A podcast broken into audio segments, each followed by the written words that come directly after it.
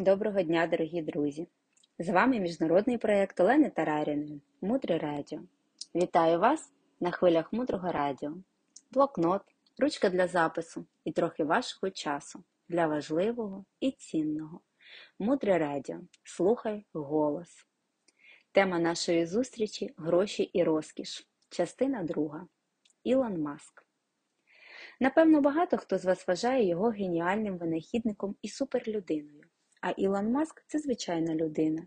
І таких людей на землі дуже багато. Ілон Маск розробив автомобіль Тесла, а є той, хто взагалі вперше винайшов автомобіль. І ви пам'ятаєте, що Ілон Маск мріє полетіти на Марс і колонізувати його. І є люди, які вперше винайшли ракету і вийшли у відкритий космос. І унікальність Ілона Маска полягає не в тому, що він якийсь особливий. Вся справа в тому, що у нього мислення розкоші, мислення лакшері. Ілон Маск готовий. Нічого особливого в Ілоні Маск немає. Як він винаходить способи полетіти і колонізувати Марс, точно так же кожна мама, встаючи щоранку, винаходить способи нагодувати сніданком своїх дітей. Просто швидко, щоб це було смачно і корисно. Маск нічим не відрізняється від чоловіків, які щоранку розмірковують, що зробити, щоб забезпечити свою сім'ю. Часто лакшері сприймається як спосіб обмежити себе. Люди з жиру бісяться, кажуть, коли хтось живе один в чотирикімнатній квартирі. З іншого боку, Адам жив один в райському саду, тому що для Бога нормально, коли одній людині потрібно багато місця і ресурсу. Ми всі хочемо райського, кращого життя, але при цьому обмежуємо себе. Хоча Адама Бог поселив персональний Rixos, готель, дав ключі від усіх готелів в мережі Rixos. Проведіть експеримент. Поживіть в однокімнатній квартирі на 18 метрах. Отримайте і цей досвід і йдіть далі.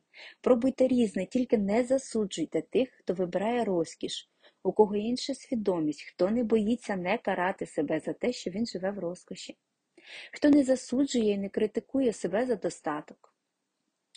Основна проблема темі розкоші полягає в тому, що якщо ми купуємо собі дорогу річ, то ми себе за це засуджуємо. Ми поміщаємо себе в новий простір, обставини, в яких ніколи не були раніше, наприклад, коли погоджуємося на роботу або відносини іншого рівня. І при цьому ми відчуваємо почуття провини, тому що нам здається, що ми цього не заслуговуємо. Свідомість лакшері, розкоші проявляється тоді, коли є три позиції. Перша позиція я гідна, я гідний. Наприклад, коли чоловік зустрічає жінку, яка вже склалася як особистість, готова до дорослих, серйозних стосунків, він починає сумніватися, чи підходжу я, чи підходить вона, чи потрібно. І тоді зрозуміло, що всередині у нього чи гідний я.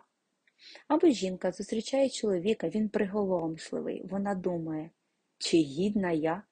І, звичайно, ми гідні. Це перше, що потрібно в собі зміцнити. Ми гідні кращого. Друге, ми готові віддавати багато.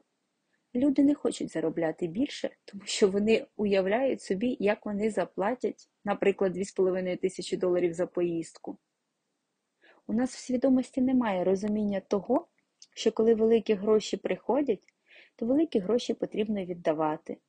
Думка, що мені доведеться віддавати великі гроші, блокує вхід великих грошей в моє життя. Тобто, перше, ми будуємо в себе позицію Я гідна, друге, дозволяємо собі думку про те, що якщо багато приходить, багато і потрібно віддавати. І третє, я можу обійтися без розкоші. Можна жити в лакшері, а потім приїхати в метро і відчувати себе при цьому добре. Справа не в лакшері, справа в тобі. Якщо ми самі по собі лакшері, то у нас навколо все лакшері. А якщо нам постійно щось не так ми ноємо, незадоволені, то все навколо буде таким же похмурим. Підсумуємо нашу зустріч. Ми з'ясували, що свідомість лакшері з'являється тоді, коли є три позиції: я гідний, я готовий віддавати багато, я можу і без розкоші, і мені завжди добре. Далі глибше. Залишайтеся з нами на хвилях мудрого радіо. посилання на будівництво нашої величезної наланди в назві нашого каналу. Мудре радіо. Жити на глибині.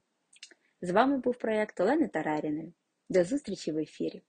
Транскрибатор Марина Баданіна. Переклад та озвучення Світлана Ромашина.